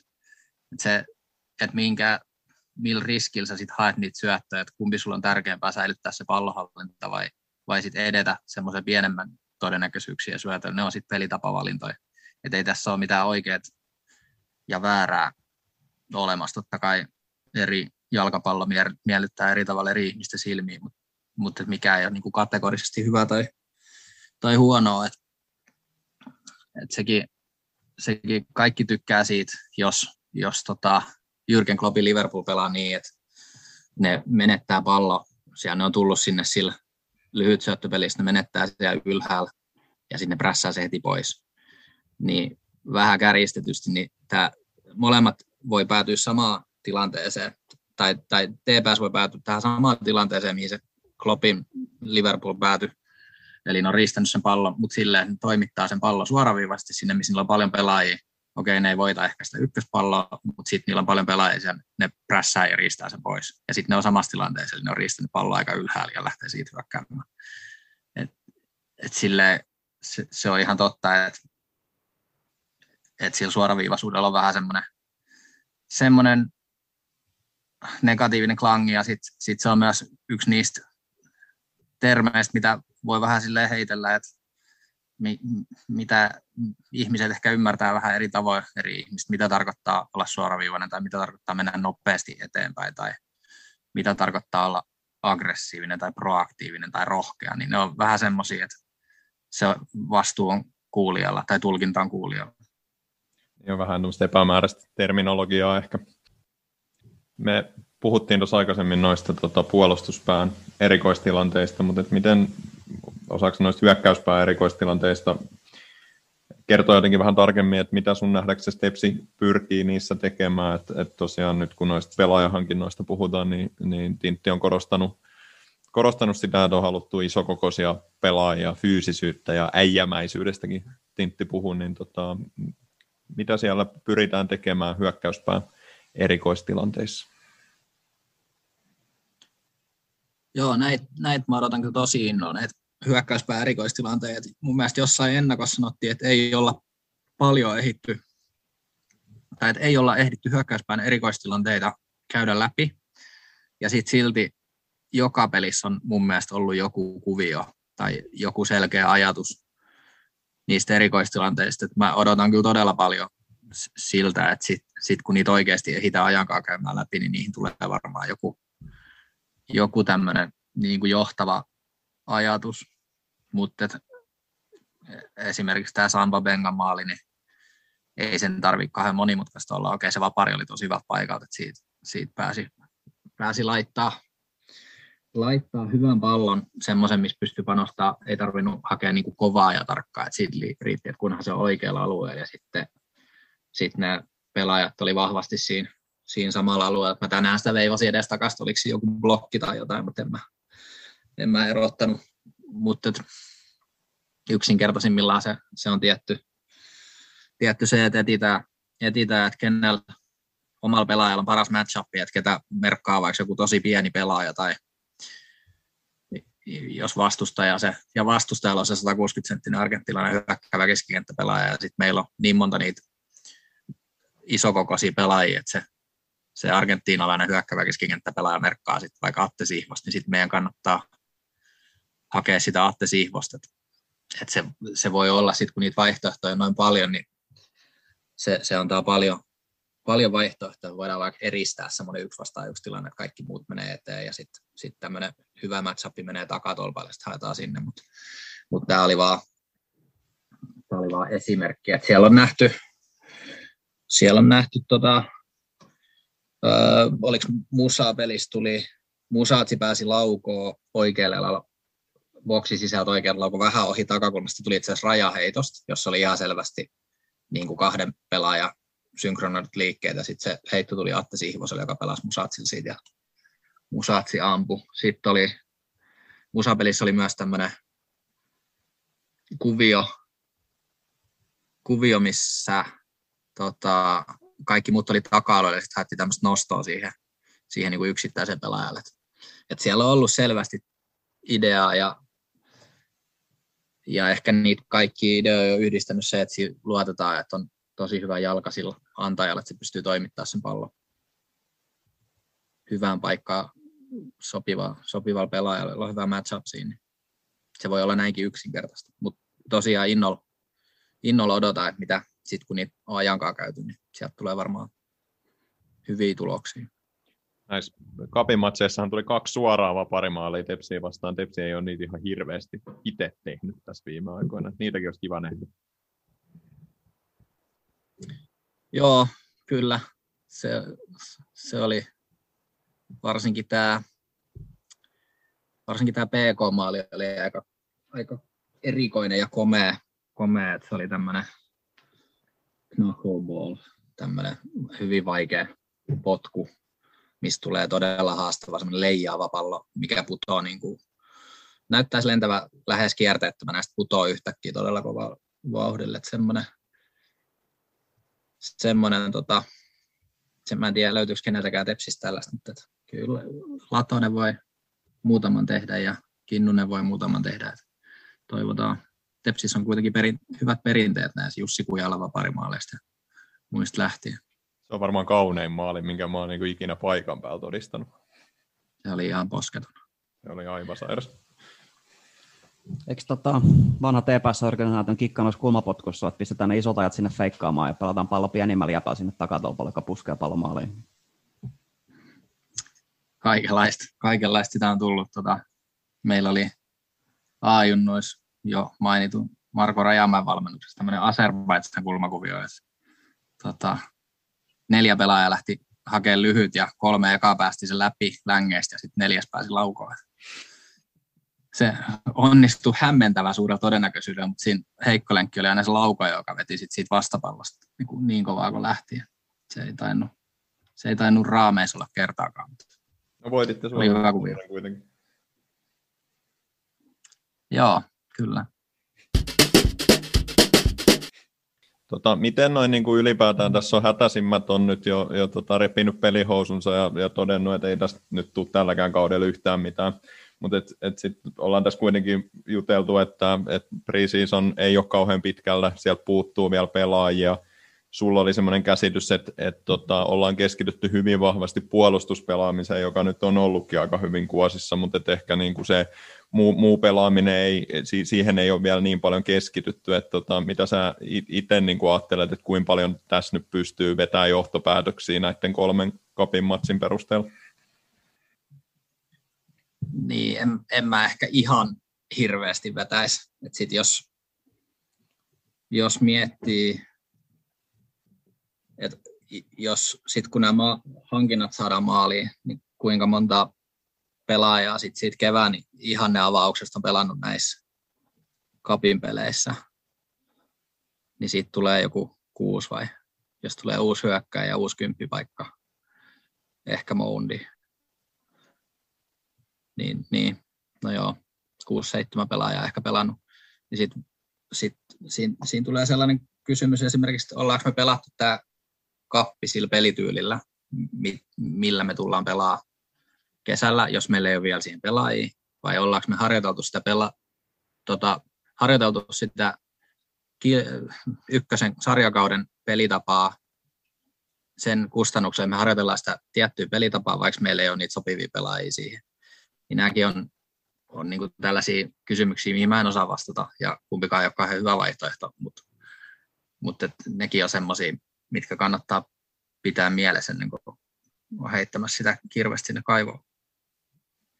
Joo, jos hetki puhutaan ihan yksittäisistä pelaajista. Mekin ollaan muutaman kertaa ja Joakim Latonen nimenä mainittu, niin hän aikoinaan tuli TPS ihan selkeänä hyökkäävänä keskikenttäpelaajana tai jopa laiturina. Ja häntä ollaan ehkä enemmän siirtämässä sinne keskikentän kasipaikan rooliin, niin mitä sä näet niin kuin hänen parhaan pelipaikkansa? Onko hän nimenomaan keskustan vähän ehkä puolustavampi pallollinen pelaaja vai enemmänkin sitten se laituri hyvä kymppipaikan pelaaja, mitä hän niin kuin aikaisemmin on TPSssä pelannut? Se, mitä mä näin, tai mitä mä oon nähnyt häntä, niin se, mitä hän esitti viime kauden loppuun liikas, niin oli varmaan, tai oli parasta, mitä mä oon häneltä, häneltä nähnyt, ja se oli aika lähellä kasi, kasi tai kymppi, et kentän keskellä, keskel varmaan. Hänellä on erittäin hyviä ominaisuuksia, niin semmoista, mitä, mitä ehkä mitä tässäkin ollaan vähän kaivattu, että joku, joka pystyisi ehkä pelaamaan sieltä pienemmästäkin tilasta jollain kombinaatiolla seinäsyötöllä tai jollain muulla, muulla jonkun näppärän yhdistelmä, niin että siitä keskeltäkin päästään sitten semmoisen pienemmän syötöillä. Ja erinomainen laukaus molemmilla jaloilla, hyvät erikoistilanteet, kun näkee, näkee kentän hyvin, tekee hyviä valintoja.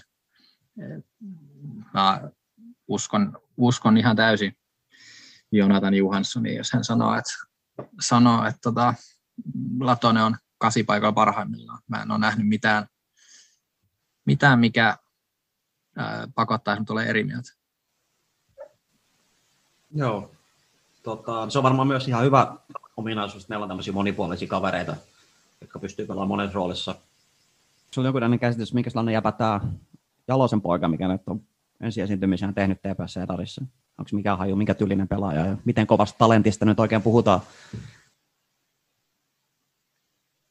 Ei sen kummempaa tiedä, tai silloin aloittelin valmentajauraa, niin mä valmensin Kaapon 05 syntyneen, ja hän on siis myös 05 syntynyt, niin muista, että silloin aina, jos, jos, jos TPS on silloin valmentajaa, terveisiä vaan, niin jos, jos sitä pelot, pelotti, että nyt käy Kaaponkaan huonosti, niin se otti Jasperi Alosen sinne, ja. Jasperi Alonen aina kun sai pallon puolen jälkeen, niin teki maali hän oli, hän oli aika hyvä pelaaja jo, jo niin kuin pienestä. Sekin on suht harvinaista, että tämmöinen niin kuin ihan lapsi, lapsitalentti on pysynyt ikäluokkansa parhaana niin kuin tänne asti. On ilmeisesti, ilmeisesti niin kuin nämä Saksan testileirit kertoo, niin ihan niin kuin kansainvälisen tason lahjakkuus. Tietty, puhutaan 15-vuotiaasta, että siinä on vielä monta monta juttua, mitkä pitää mennä oikein, mutta, mutta on mun mielestä näyttänyt näissä kapin peleissä, että hänellä on semmoisia semmoisia ominaisuuksia ja sellaista osaamista, millä on varmasti käyttöä jo, tai olisi varmasti käyttöä jo ykkösessä ja aikuisten jalkapallossa. Poikkeuksena viime kausi meillä TPS on ollut aina tosi laaja pelaajamateriaali. Miten sä niin kuin pelaajana ja valmentajana näet sen, että viime kausina meillä on ollut 25 pelaajan edustusjoukkoja, nyt ensi kaudella meillä tulee olemaan 20 pelaajan edustusjoukkoja, niin mikä siihen muutokseen on mahdollisesti ajanut, että halutaan nytkin tiivistää tuota meidän edustusjoukkueen kokoonpanoa aika paljonkin viime kausin verrattuna. Niin, en, en osaa ehkä, ehkä nämä liittyy sitten semmoiseen joukkueen rakentamiseen ja hankintapolitiikkaan ja tällaiseen, mitä teillä voitte kysyä sitten Laurikaisen kakkosjaksossa tai, tai Johanssonin toisessa jaksossa, että mikä, mikä se ajatus siinä on, mutta mut onhan tullut ehkä siis luvattoman paljon tämmöisiä hankintoja, joille ei ole sitten ollut juuri mitään käyttöä edustusjoukkueessa. Kyllähän se niin kuin, tiiviimpi, tiiviimmässä pelaajaryhmässä on omat etunsa, että sitä on ehkä helpompi pitää kaikki sitoutuneena siihen hommaan ja helpompi luoda kaikille sellainen olo, että, että he on tärkeä tosi tätä joukkoa. Että, ja ja silleen, että kaikki on, osa, kaikki on osallisina siihen juttuun, että kaikki pelaa jonkun verran ja, ja tota, näin, että kyllä silleen pelaajakokemuksesta voi sanoa, että ei siinä ihan hirveä osa, semmoinen olen osa joukkuetta ole, jos sä laskeskelet itse, että saat kuudes tai seitsemäs vaihtoehto omalla pelipaikalla tai, tai silleen, niin kyllä siinä sit syntyy kaikki kuppikuntia ja muuta sellaista, mikä saattaa sitä yhteishenkeäkin syödä. Joo, mä yhden, ennen kuin siirrytään Miika Johloon seuraavaan aiheeseen, niin mä haluaisin kysyä tuosta Mika Ääretalon merkityksestä, niin ihan niin peli-ilmeen ja tulosten puolesta, niin musta tuntuu, että TPS on ollut ihan eri joukkue silloin, kun Mika Ääretalo on ollut kentällä ja silloin, kun Mika Ääretalo ei ole ollut kentällä. Puhtaat niin hänen henkilökohtaiset tilastot ei ole mitään kovin seksikkäitä, ei hän ihan hirveästi maaleja tee, mutta mitä ilmeisemmin hän tekee siellä kentällä tai teki kentällä monia asioita oikein, niin mikä teki Mika Ääritalosta niin tärkeä pelaaja TPSlle? Onko häntä niin kuin mitenkään mahdollista korvata nyt, kun hän oman komeen pelaajauransa päätti viime kautta? Joo, itselläkin kunnia ollut olla samassa pukuun aina Särtsin kanssa ja joitain pelejä ehkä pelatakin. Ja va- lyhyt vastaus on varmaan, että ei, ei ole mahdollista, koska siinä, siihen, liittyy, siihen liittyy se historia, mikä Ärt silloin seurankaa ja siihen liittyy se persona, millainen persona ääritalo on, että semmoisen nuoren pelaajan esimerkiksi se, miten niin kuin rauhallinen ja ystävällinen hän on ja, ja tällainen, niin se hänen, mun mielestä hänen sillä, sillä niin kuin läsnäololla on jo semmoinen rauhoittava vaikutus varmaan molempiin tai moniin. Ja sitten se, että mitä hän kentällä teki, niin se on varmaan semmoista edestä, edestä johtamista. Että jos katsoo, että tuolla toi seuralegenda, joka on käynyt Aston Villassa pelannut maaottelu, niin tuolla se, tuolla se niin kuin vetelee tai juoksee, juoksee ihan viimeisillä voimillaan, vaikka sillä sattuu paikat. Ja se on varmaan varsittu koko tähänkin peliin, niin se niin kuin prässää ihan viimeisen, viimeisen juoksun loppuun asti, niin kyllä siinä saa, kyllä siinä saa aika niin kuin kylmä, kylmä ihminen olla, ettei, ettei, tota, ettei itse, et itse ajattele, että mulla on varaa olla tekemättä jotain täällä kentällä. Moni mua enemmän jalkapallosta ymmärtää, vaan korostanut, miten hyvä Mika Ääretalo oli puolustussuuntaan. Ilmeisen hyvä niin kuin just prässäjä ja syöttösuuntien ohjaaja, niin mikä se hyökkäjän merkitys sen muodon ja puolustamisen kannalta on? Ihan valtava, että sieltä se alkaa. Hyökkäjä on ensimmäinen puolustaja. Samoin kuin maalivahti on ensimmäinen hyökkäjä. Puhuttiin siitä, että maalivahti on peliavaamisessa mukaan. Samalla tavalla se hyökkäjä, just, just että jos siinä alussa sanoin, että jos mun, tai siitä puhuttiin, että mitä pelaaja ja valmentaja näkee asioita eri tavalla, niin, niin kyllä siitä keskikentältä siinä oli valtava ero, tai siinä on valtava ero, että minkälaisen hyökkäjän takaa se pelaa. Että jotkut osaa peittää niin kuin tasan ne syöttösuunnat, tulla just oikeasta kulmasta prässää sitä toppariin, niin että se toppari, niin että se, kaikki sun kanssapelaajat tietää, että sillä topparilla ei ole yksi mahdollinen sy- syöttösuunta jäljellä. Sä osaat niin hyvin peittää sillä juoksuun sen, sen kaiken, kaiken muu ja antaa sillä samaan aikaan sen paineen ja, ja ilman, että sun, sua har, sua, sut harhautetaan ja ohitetaan ja ja saat pois pelistä, että se, se, se on ihan, ihan niin mieletön, mieletön vaikutus siihen, että jos, siis siitähän se prässi periaatteessa lähtee, että pystyykö se hyökkääjä, tai usein monella, monella joukkueella lähtee, että pystyykö se hyökkääjä puolittaa sen kentän vai ei. Et sit, jos se hyökkääjä pystyy ohjaamaan sen pelin toisella puolella, estää toppari topparisyötön tai estää kierrätyksen kokonaan pois, niin sitten se koko joukkue voi tiivistää sinne, sinne siihen laitaan, mihin se hyökkääjä ohjaa. Ja sitten jos se hyökkääjä tekee sen huonosti, niin se tarkoittaa, että se koko, koko muu kymmenen pelaajaa siellä alapuolella juoksee puolelta toisella sitten sen takia, ja todennäköisesti alaspäin myös. Et se, se on varmasti semmoinen asia, tosi hyvä nosto, nosto sulta, että varmasti semmoinen asia, mikä, mikä tulee, tulee ehkä näkyy. Toivottavasti sinne tulee semmoinen pelaaja, joka tekee myös näitä asioita hyvin, mutta, mutta voi olla, että varmaan sellaisilla pelaajilla, jotka on pitkään pelannut Hertzin kanssa, niin tulee tässäkin mielessä ikävä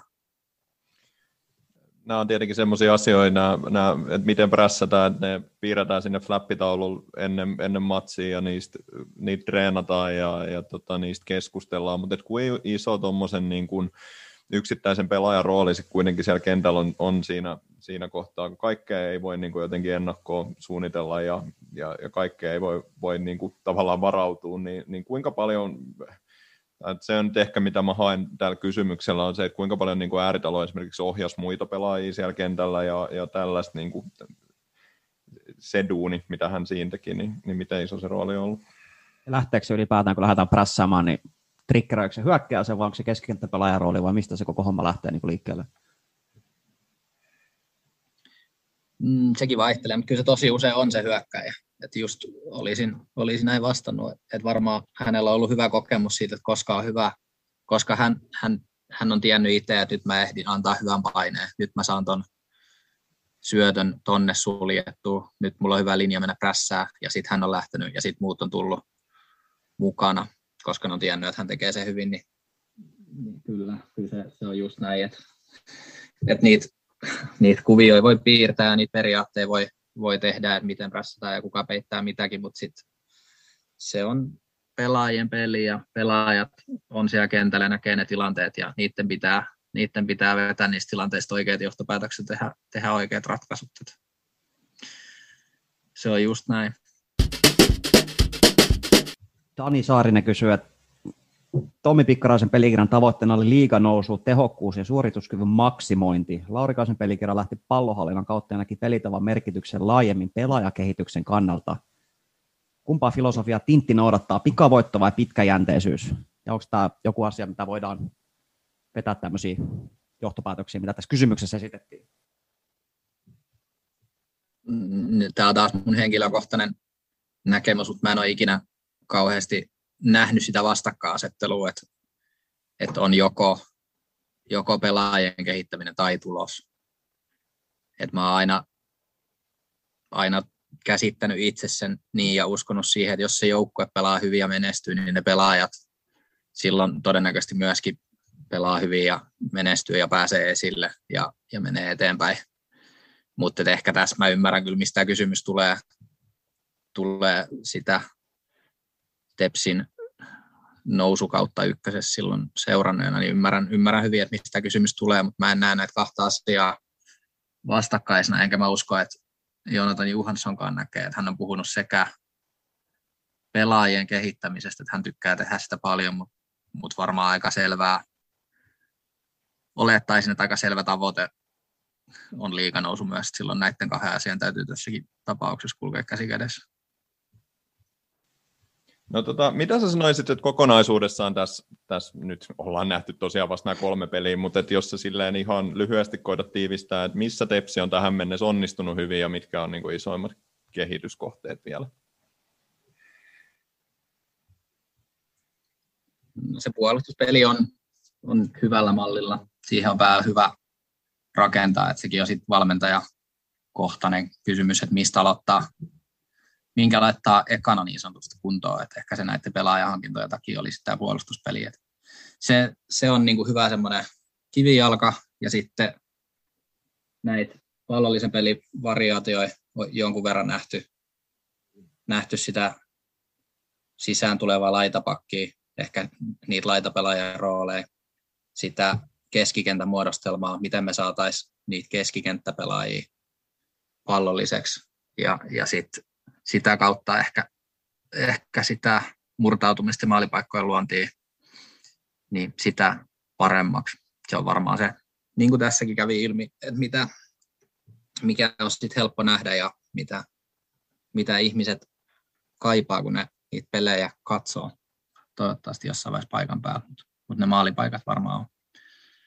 Maalipaikat ja pallollinen peli seuraavana listalla.